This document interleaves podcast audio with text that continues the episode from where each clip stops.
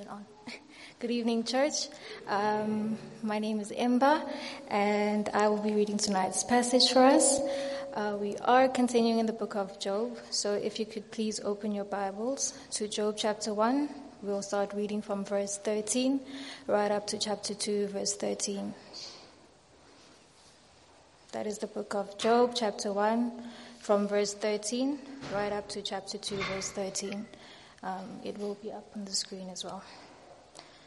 Now there was a day when his sons and daughters were eating and drinking wine in their oldest brother's house, and there came a messenger to Job and said, The oxen were plowing and the donkeys feeding beside them, and the Sabaeans fell upon them and took them and struck down the servants with the edge of the sword, and I alone have escaped to tell you.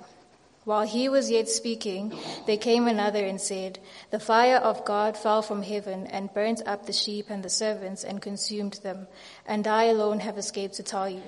While he was yet speaking, there came another and said, The Chaldeans formed three groups and made a raid on the camels and took them and struck down the servants with the edge of the sword, and I alone have escaped to tell you.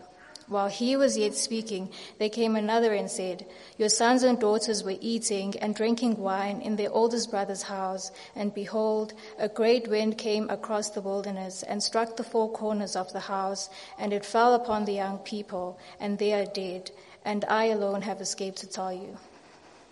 Then Job arose and tore his robe and shaved his head and fell on the ground and worshipped.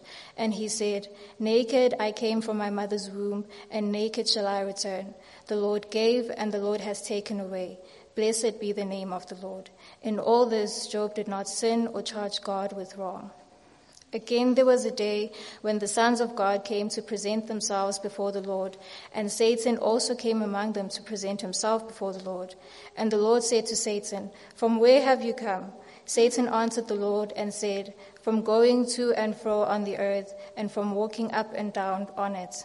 And the Lord said to Satan, Have you considered my servant Job, that there is none like him on this earth, a blameless and upright man who fears God and turns away from evil?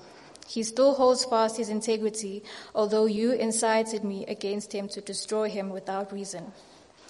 Then Satan answered the Lord and said, Skin for skin, all that a man has he will give for his life. But stretch out your hand and touch his bone and his flesh, and he will curse you to your face. And the Lord said to Satan, Behold, he is in your hand, only spare his life.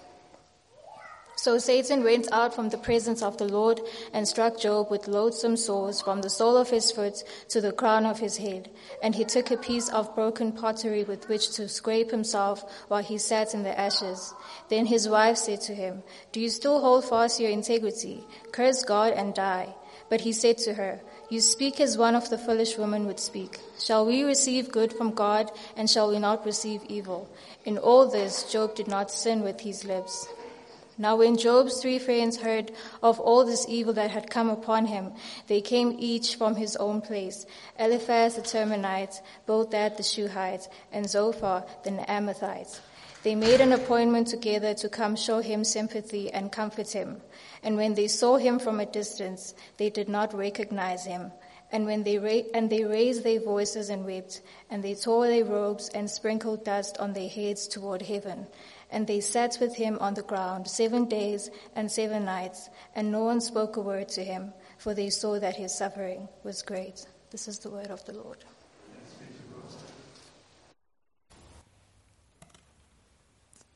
Good evening, church. It's great to be together this evening, isn't it? Um, it is a joy for me to be opening God's word um, to us this evening. So I, pray, uh, I do hope that you'll keep that uh, passage open as we work our way through um, that section of um, Job's um, um, story. So I do hope that you are uh, expecting to hear from God's word, expecting to be transformed and uh, a bit shaken by uh, the God that we encounter here in uh, in this story. Uh, just to say a warm welcome back to juniors, um, to our evening service, to Christchurch Midrand. Uh, it is great to have you um, back with us. Um, we're in the DRC. Bienvenue encore au Afrique du Sud. Uh, what else? Yeah, that's it. My French airtime has run out. Um, it is the e- evening.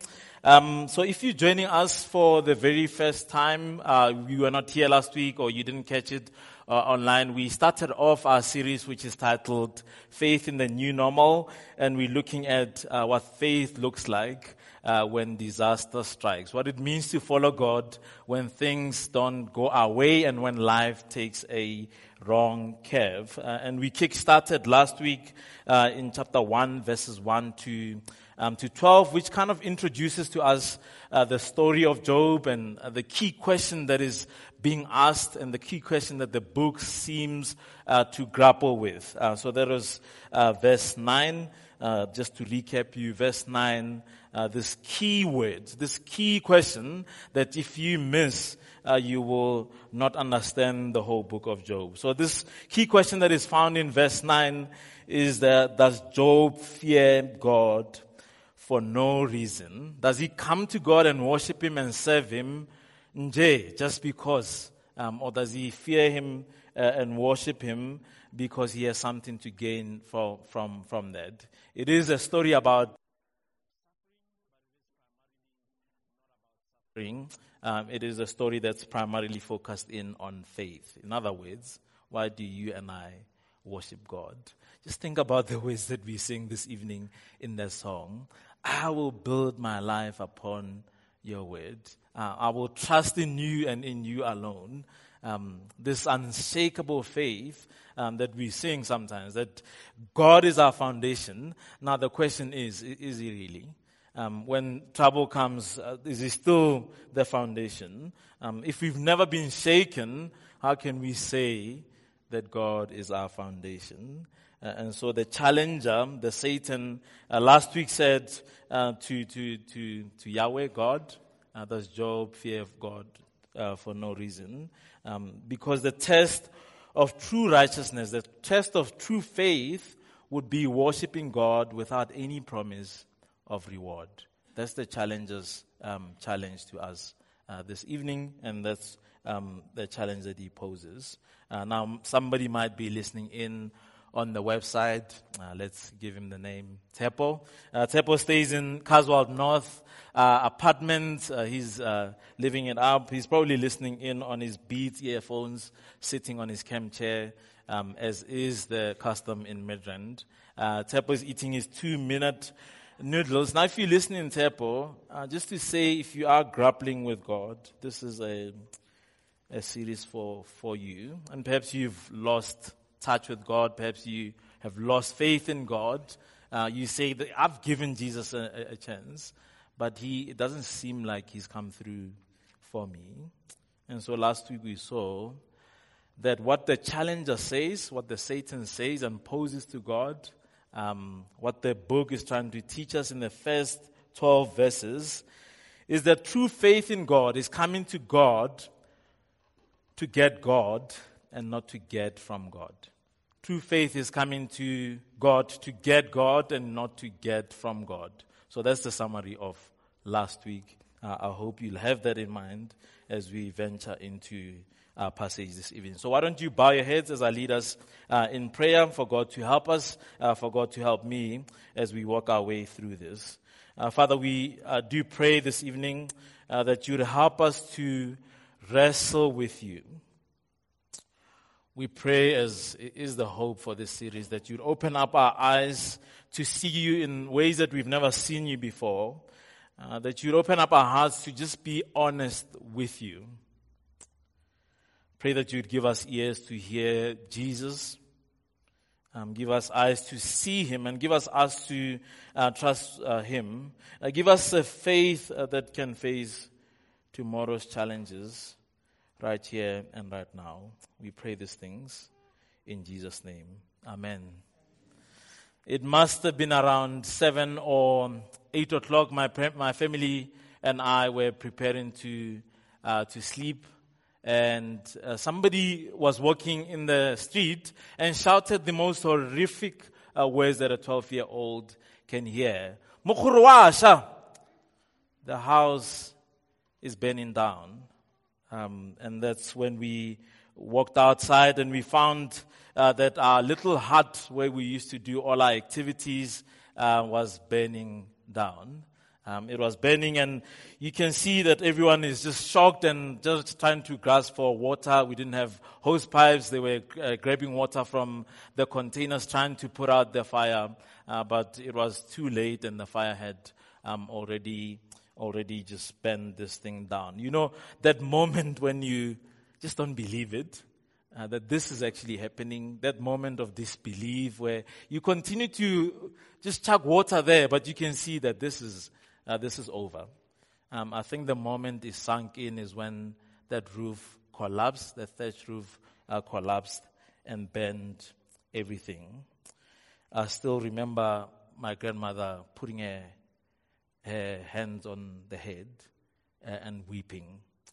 And so that's um, just to say that in Setswana culture, it is forbidden uh, for anybody to just you don't put your head. If you had to do that as a kid, they'll tell you, stop, stop it. Uh, don't put your head on, your hands on the head. Uh, and it is in that moment that I came to realize that they say that uh, because you only put your hands on your head like that in moments of great tragedy and loss. Um, and so that's what happened that evening. It's engraved in my head 21 or so years later.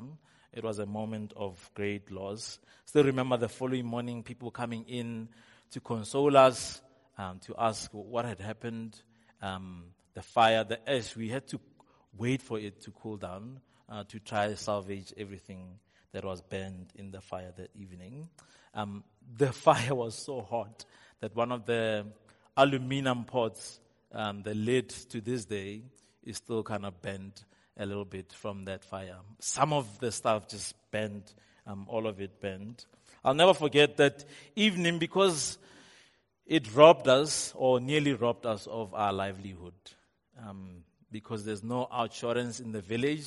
when, when it burns down, that's it. That's your whole utensils that you've collected over the years burn down in just a moment like that, gone. No way to retrieve it. Um, I still remember how it nearly robbed us of our livelihood.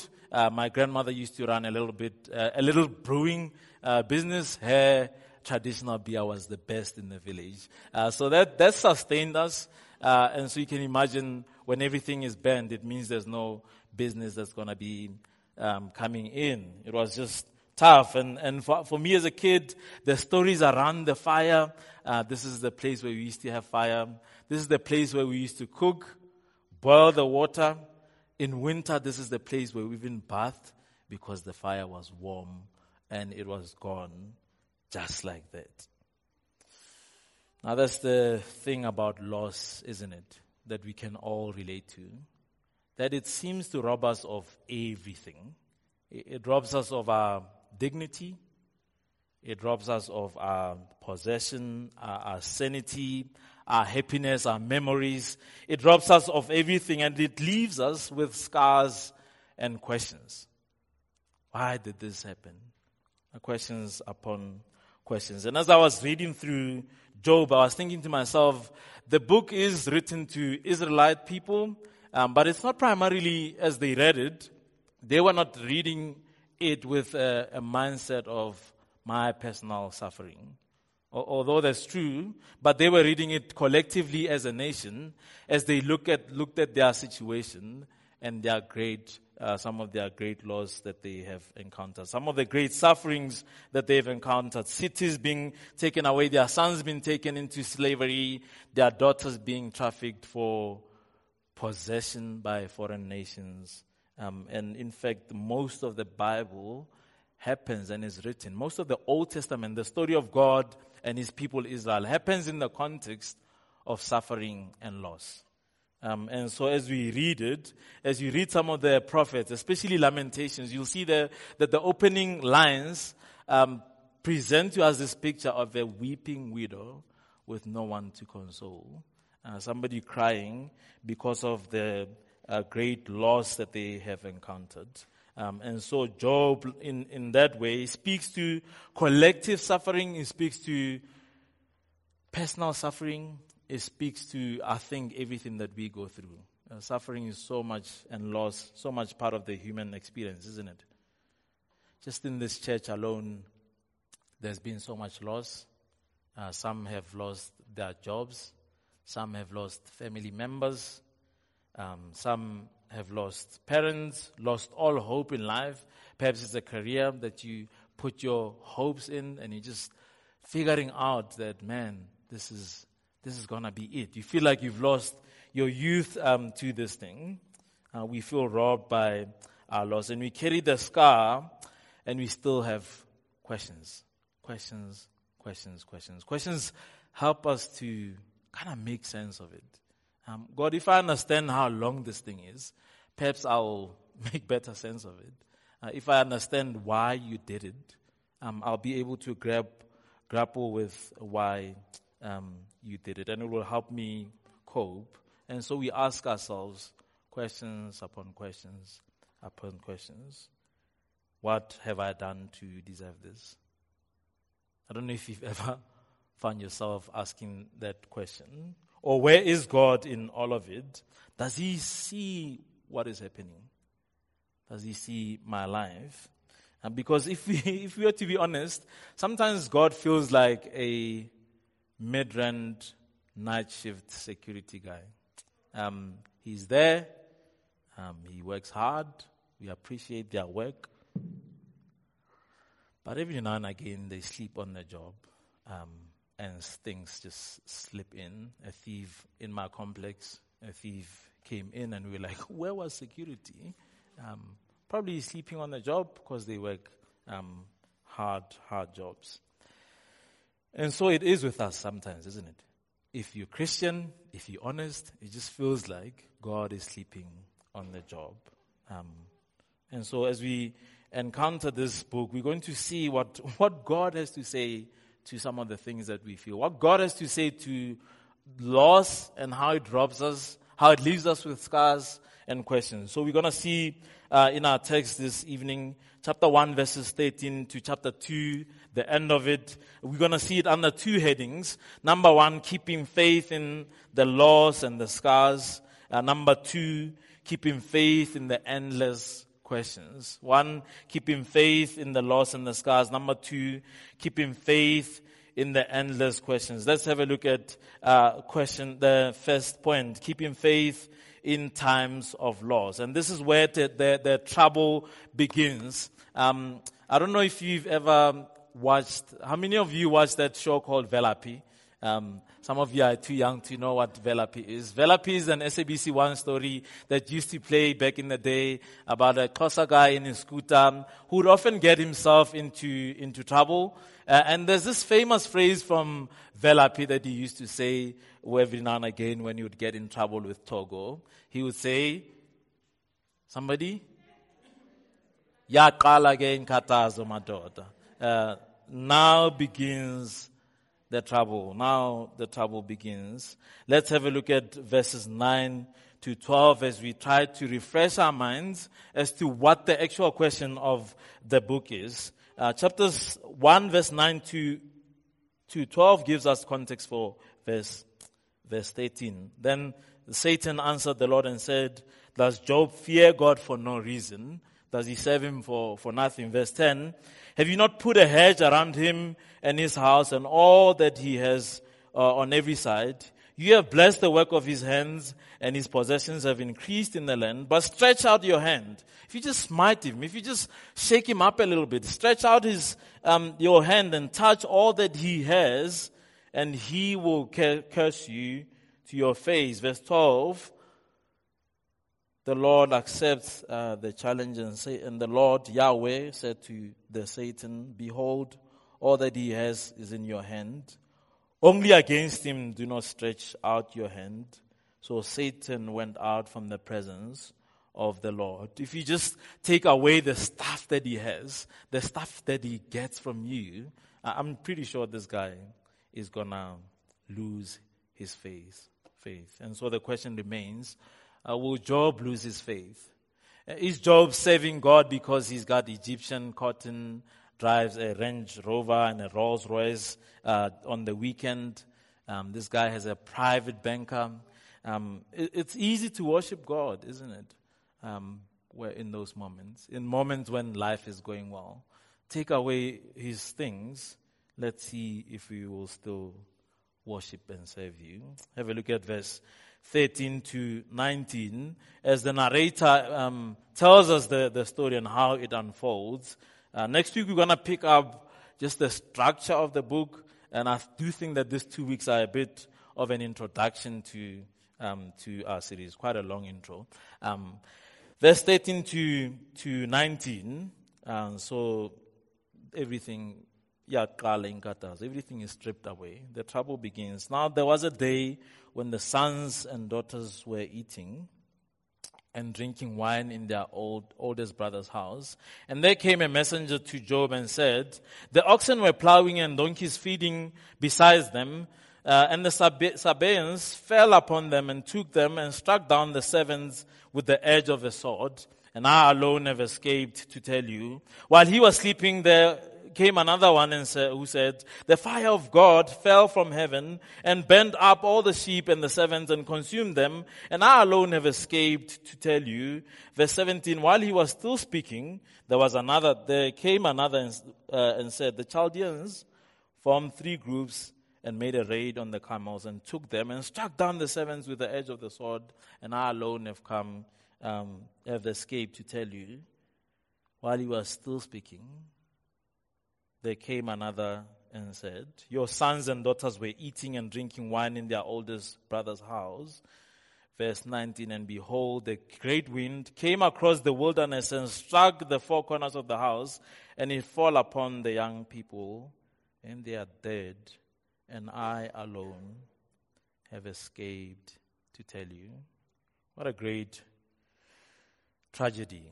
Um, trouble upon trouble, suffering upon suffering. As we said last week, that um, there's four incidences here. Um, that just means that his suffering was, if there was ever a perfect storm, this was a perfect, perfect storm. I will tell you one day about two occasions when I was with my friends at the beach and they nearly, nearly drowned. Um, I was obviously not there because I'm from Rustenburg and we don't swim in the ocean.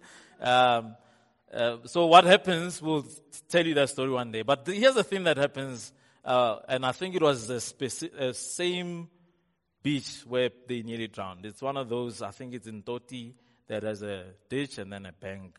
Uh, so you swim across this uh, deep water and then you stand there and it's like there's a bank where you can stand. Now, what normally happens, and what happens is that they were swimming in this uh, um, part of the, the sea, and then the water, the current pulls you. And then another thing that happens is that waves upon waves come. And as soon as you try to breathe, and they're holding hands at this time, as soon as you try to breathe, another wave hits you, another wave hits you. While that wave hits you, you want to breathe, and another wave, on and on it comes. And this seems to be what's happening here in Job. The narrator focuses uh, attention on him, and waves after waves of uh, destruction and um, problems come to him. He doesn't even have time to process what is happening. This is enough to break um, any any any man. First, he loses his means of production. Uh, some union workers were, were protesting, uh, wanting a thousand rand more. Um, and an angry employee incited everyone to say, let's burn up this uh, whole warehouse. Uh, and so they did, touched up everything. And then some protesters also went to some of his shops uh, and, and destroyed, destroyed everything. Notice the repeat, repetition, and I alone have escaped to tell you. While he was speaking, uh, before Job could process it, another person, his accountant came and said, yo, those Allan Gray investments that we did, that company, uh, that company defrauded us. Everything is gone. All your wealth is gone. While he was still speaking, another one came with more bad news that the trucks that were coming from on the M3, a couple of guys hijacked those trucks and the rest of the stock that was by the ocean was swept away by the flood. And just like that, Job loses um, everything. Just as this um, truck driver, the only one left to tell him what had happened, uh, after he finished speaking, another one calls him on his iPhone 13 Pro Max to receive one of the worst news ever. Any parent dreads to get this kind of kind of call. Hey, your your kids were in Umdloti. Um, they were having a house party at the holiday home, and the flood just wiped out everything. That's tragic, isn't it? this is something that happens that you're just sleeping. I was in Durban recently, and the guy says that just mudslides would come and destroy everyone. Imagine losing your entire family. Don't even imagine that because it happened for some families where you just lose all your children in one go. And so that is uh, the story of Job. Um, it's four different disasters coming from four different directions with four different messengers announcing time and time again, like waves coming at you, uh, that this is what has happened. Uh, you have lost everything. Everything that we saw in verses 1 to 3 that Job has, that is a blessing from God, has been wiped off. It's gone. Have a look at um, verse 20. Then Job arose and tore his robe and shaved his head and fell on the ground and worshipped. Verse 21. And he said, Naked I came from my mother's womb, and naked shall I return. The Lord gave, and the Lord has taken away. Blessed be the name of the Lord. Uh, and that word Lord is Yahweh. Verse 22 In all this, Job did not sin and charge God with wrong. What was the challenger saying? Strip away everything, and he will not serve you because he serves you for the stuff that you give him. Uh, well, we see that um, his, his theory is somewhat proved um, to be wrong because everything is stripped away, and it doesn't seem like Job came to God to get stuff from God. It seems like he came to God to get God. You see, faith for Christians was like a cell phone contract. If faith for Christians um, worked like cell phone contracts, how do they work? It's a symbiotic relationship. It's a mutually beneficial relationship. Um, we scratch their back, and sometimes, if network allowing, they, they scratch our back. And so that's, that's the rule of the contract. Um, if they keep up their end of the bargain, they give us the phone and network, we keep up our end of the bargain, and we give them money at the end of the month. Um, if faith worked like that, if faith in God was something like that, then it makes sense at this point for Job not to continue his contract, to call the heavenly uh, call center and say, I'm just not happy with um, your service right now. Uh, you are not doing as you um, are expected to. You're not keeping up your end of the bargain, uh, oh Lord. Uh, how many of us have ever felt like asking God um, or speaking honestly to God in that way? God, I don't feel like, I feel like I've served you so much but you're not keeping your end of the bargain.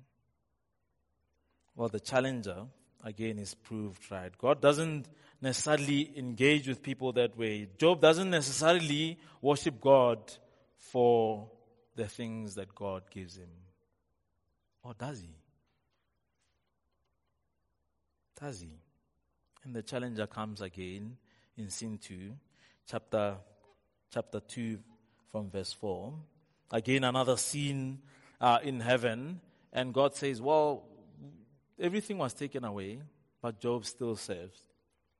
And Satan says, Well, of course, if you any man would give up his possession, but if you were to just strike him personally, let's ramp up the heat here uh, and strip him of everything. Let him be robbed of everything. Have a look at verse 4. Then Satan answered the Lord and said, Skin for skin, all that a man ha- has, he will give for his life. But stretch out your hand and touch his bone and his flesh, and he will curse you to your face.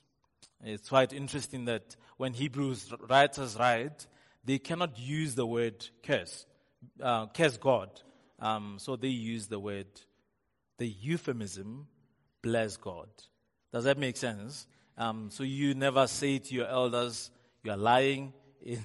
Where I come from, uh, you just say, I think you're missing a point. Uh, you'll never say, uh, as a devout Hebrew, curse God. You just don't write that. So they, they wrote, um, what the Satan said is that if you take away everything, if you destroy his, him, he will bless you, meaning he will curse you. Um, at the end of the story, what does Job do? He blesses God. Um, that's just for your info, by the way. Um, and so the heat is ramped up. Have a look at verse 7. So Satan went out from the presence of the Lord and struck Job with loathsome, loathsome sores from the sole of his foot to the crown of his head. And he took a piece of broken pottery which, with which he used, which with to scrape himself while he sat in the ashes. How much more can you take away from somebody's life?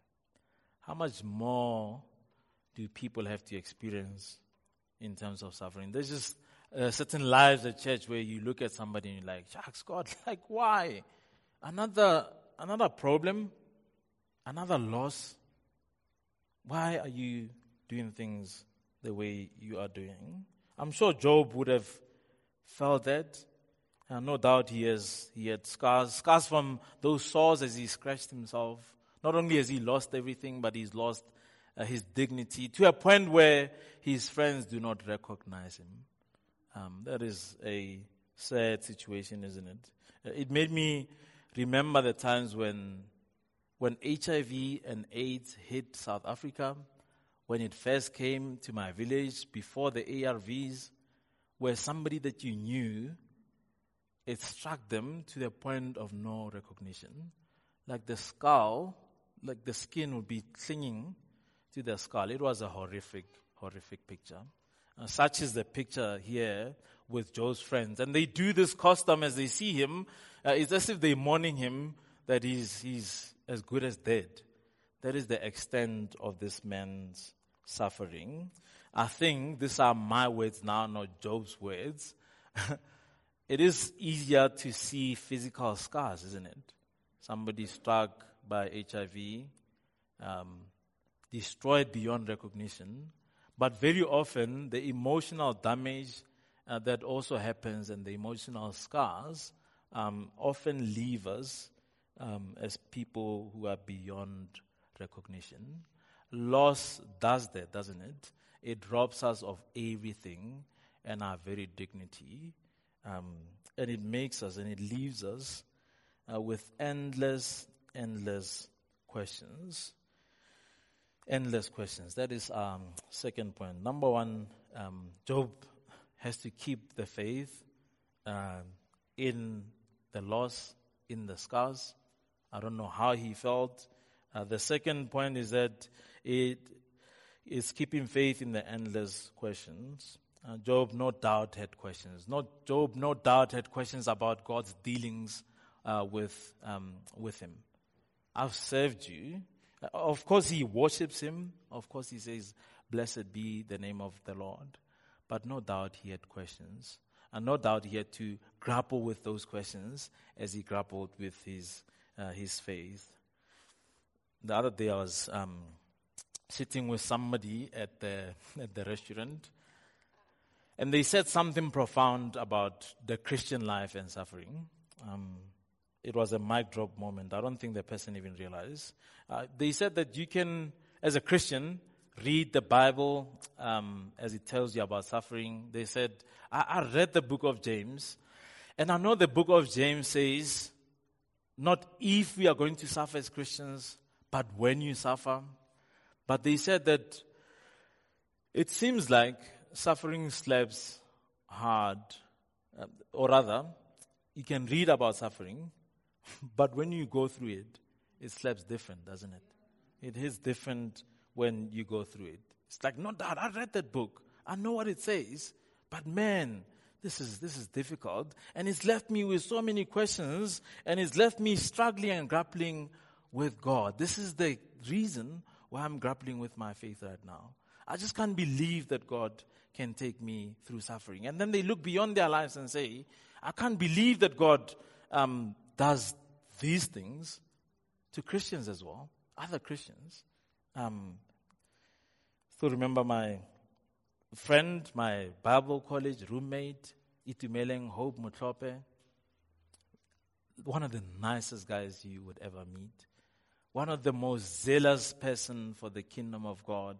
Um, you know when they say somebody will never hurt a fly, I feel like that, that was the guy. And I shared a room with him. So it's, yeah, I, I, I can testify of his life, his faith, uh, having left his job at, um, at ABSA, wanting to serve God, and then drowns in Mozambique. God, why, why, why are you doing that? Why would you do that? Then another incident of a guy that we knew back in varsity. His name was Yandi Sam worked for this uh, student Christian organization, impacted men who are now in the ministry today, dies in mysterious ways. And again, this person was saying, How is it that those things happen? Why did Hope have to die? Surely he served you, Lord. Why does God allow these things? I think be, be, behind those questions is what we're trying to grapple with our faith in the new normal. Faith when life throws a curveball to us, to, towards you.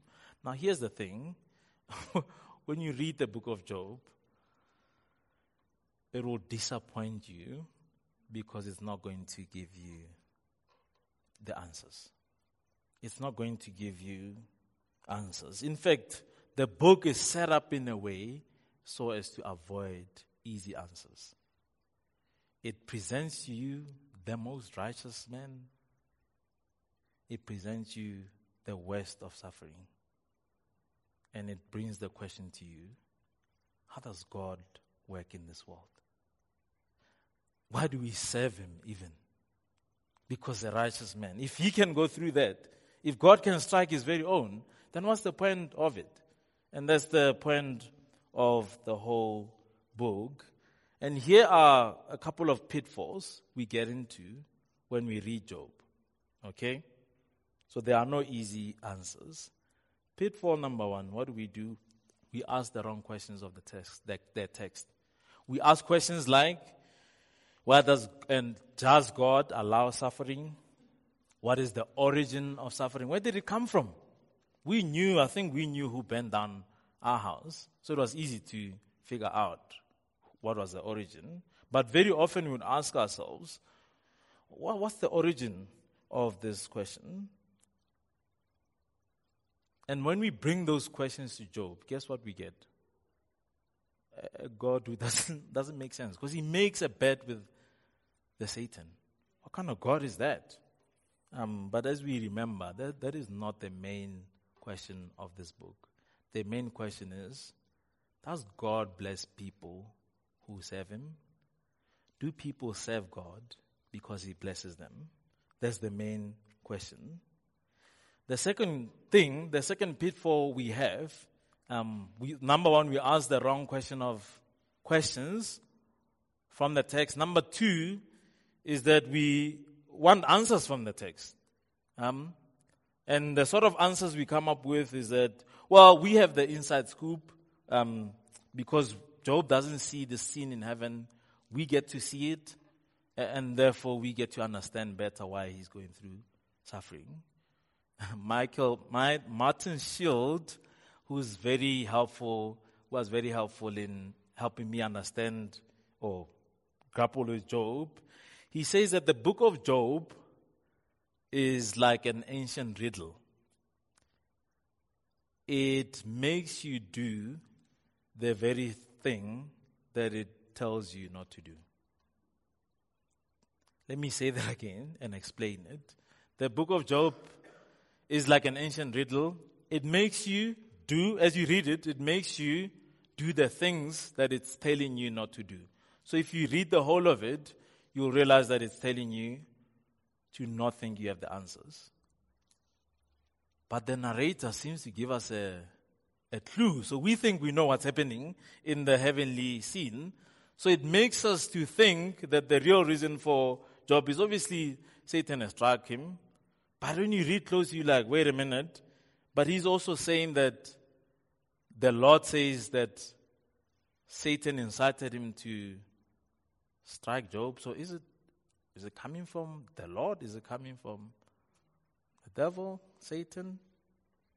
It makes us think that we have the answers by the time you read chapter 2.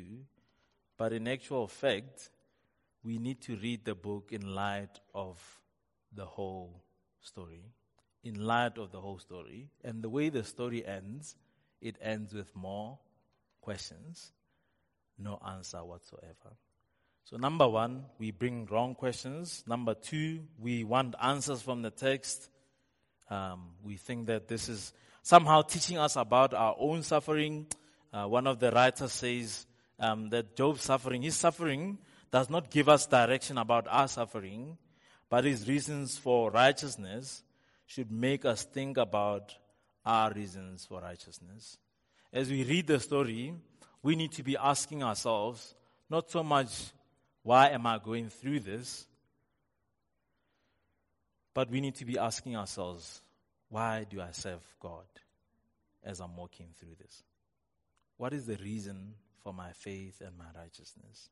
It wants us to grapple with that, but it does never give us um, the answers. The other one, quickly, is that we bring our own um, theological knowledge, which is great. that is what the friends did. The stuff that they say in chapter 3 following is good theology, theology that is affirmed by other parts of Scripture. But in their theological knowledge, um, they fail to realize, and we often fail to realize, that sometimes we just don't know. There are things that are a mystery to us. And I guess that's where the book leaves us, and that's the unique thing that it brings to the whole Bible story. Um, it tells us that, yeah, sometimes there are no answers. Uh, and fourthly, I think another pitfall is that we use that theological knowledge to avoid the unique message of this book. In, in our search for, uh, for, for answers, um, we kind of develop a framework and say, that's it. We figured out how God works. Now we can explain why we go through suffering. Kate Bowler, the lady that I spoke about last week who was suffering with colon cancer, she says that we are all addicted to control. So rather, control is a drug, and we are all hooked. And I think very often the reason why we need answers is for control. Um, if we can just gain control over a situation, because we don't want to feel like we're not in control and we use good theology. She speaks about her own experiences and Christians reminding her, yeah, you have cancer, but your home is in heaven. Good theology, isn't it? Uh, and he's like, she's like, very often I want to remind those Christians uh, if, and ask them if they want to go first um, to heaven. Um, good theology, we believe that, but sometimes we just don't know, and it's not helpful um, to use that as our lead uh, as we try to encourage uh, other people. So, how do we bring everything that uh, we've said together? I think what we're trying to say is this book is grappling with faith issues uh, that very often we want answers. Uh, very often, Tepo, if you're listening and you just hate God because you went through suffering, can I encourage you to come back um, to church? Uh, very often uh, we would say, well, I'm struggling with my faith. If I can just have the answers, if he can answer one, two, three questions, then I'll come back to church. Then I will believe in God uh, once again.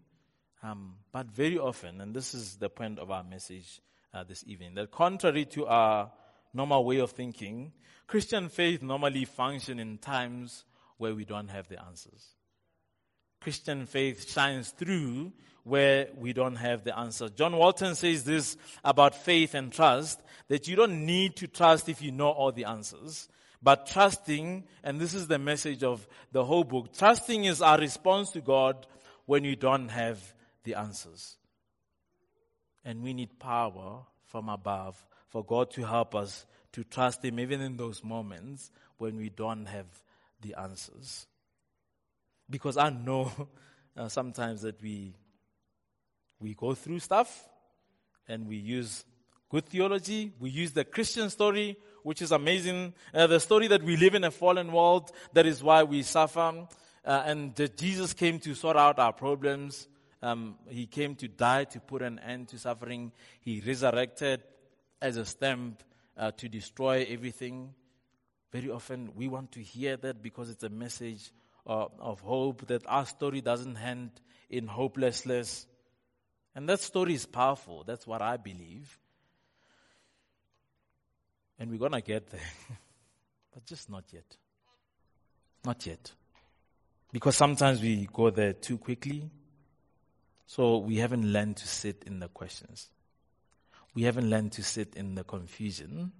Uh, sometimes we go towards the answers and we fail to sit, sit with people who are going through difficulties and says, and say to them, it hurts. It hurts. Just to sit with them in that. I often wonder as I look at Jesus, I'm like, he knew good theology. He knew that he's the resurrection and the life, that he will raise Lazarus back to life. But what did he do? As he saw his friend dead, the shortest verse in scripture, Jesus wept. He cried. Um, and I think the unique message that Job leaves with us is that of understanding God in our suffering, or rather trusting Him, because sometimes we just don't understand His ways. Sometimes He's bigger than us. And we're going to see as we go on uh, through with this book how the different friends give theological reasons and answers uh, to try to grapple with Job. Um, but as I leave us uh, this evening, a message that contrary to our normal thinking, just remember that faith sometimes, and in most times, is seen in moments when we don't have the answers. And so may God, through the help of His Spirit, help us to have that kind of faith, whatever it is that we are struggling with and going through. Let me pray for us.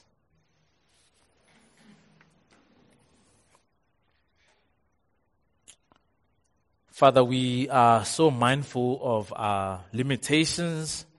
Uh, we, oh, I don't think sometimes we are, Lord. And so we do pray that you would make us mindful of our limitations. That you'll help us see some of the angst and the pain that we carry. That you'd help us and empower us by your Spirit to, to trust you, um, to learn more about your character, uh, to see your majesty, particularly as we look at this book of Job. I pray that it will be a book that helps us to grapple with you, and that we will do that. I pray for someone who's going through a difficult moment. Uh, may this be a safe space for them to just say, God, I don't know what you're doing.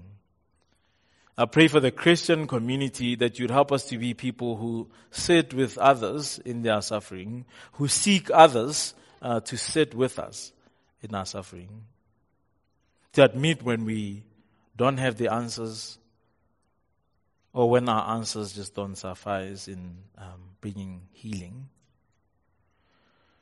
I pray, Lord, that you'd give us faith in times of loss.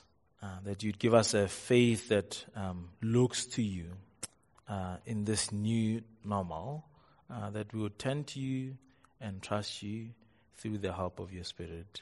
This we pray in your name and for our good. Amen. Amen.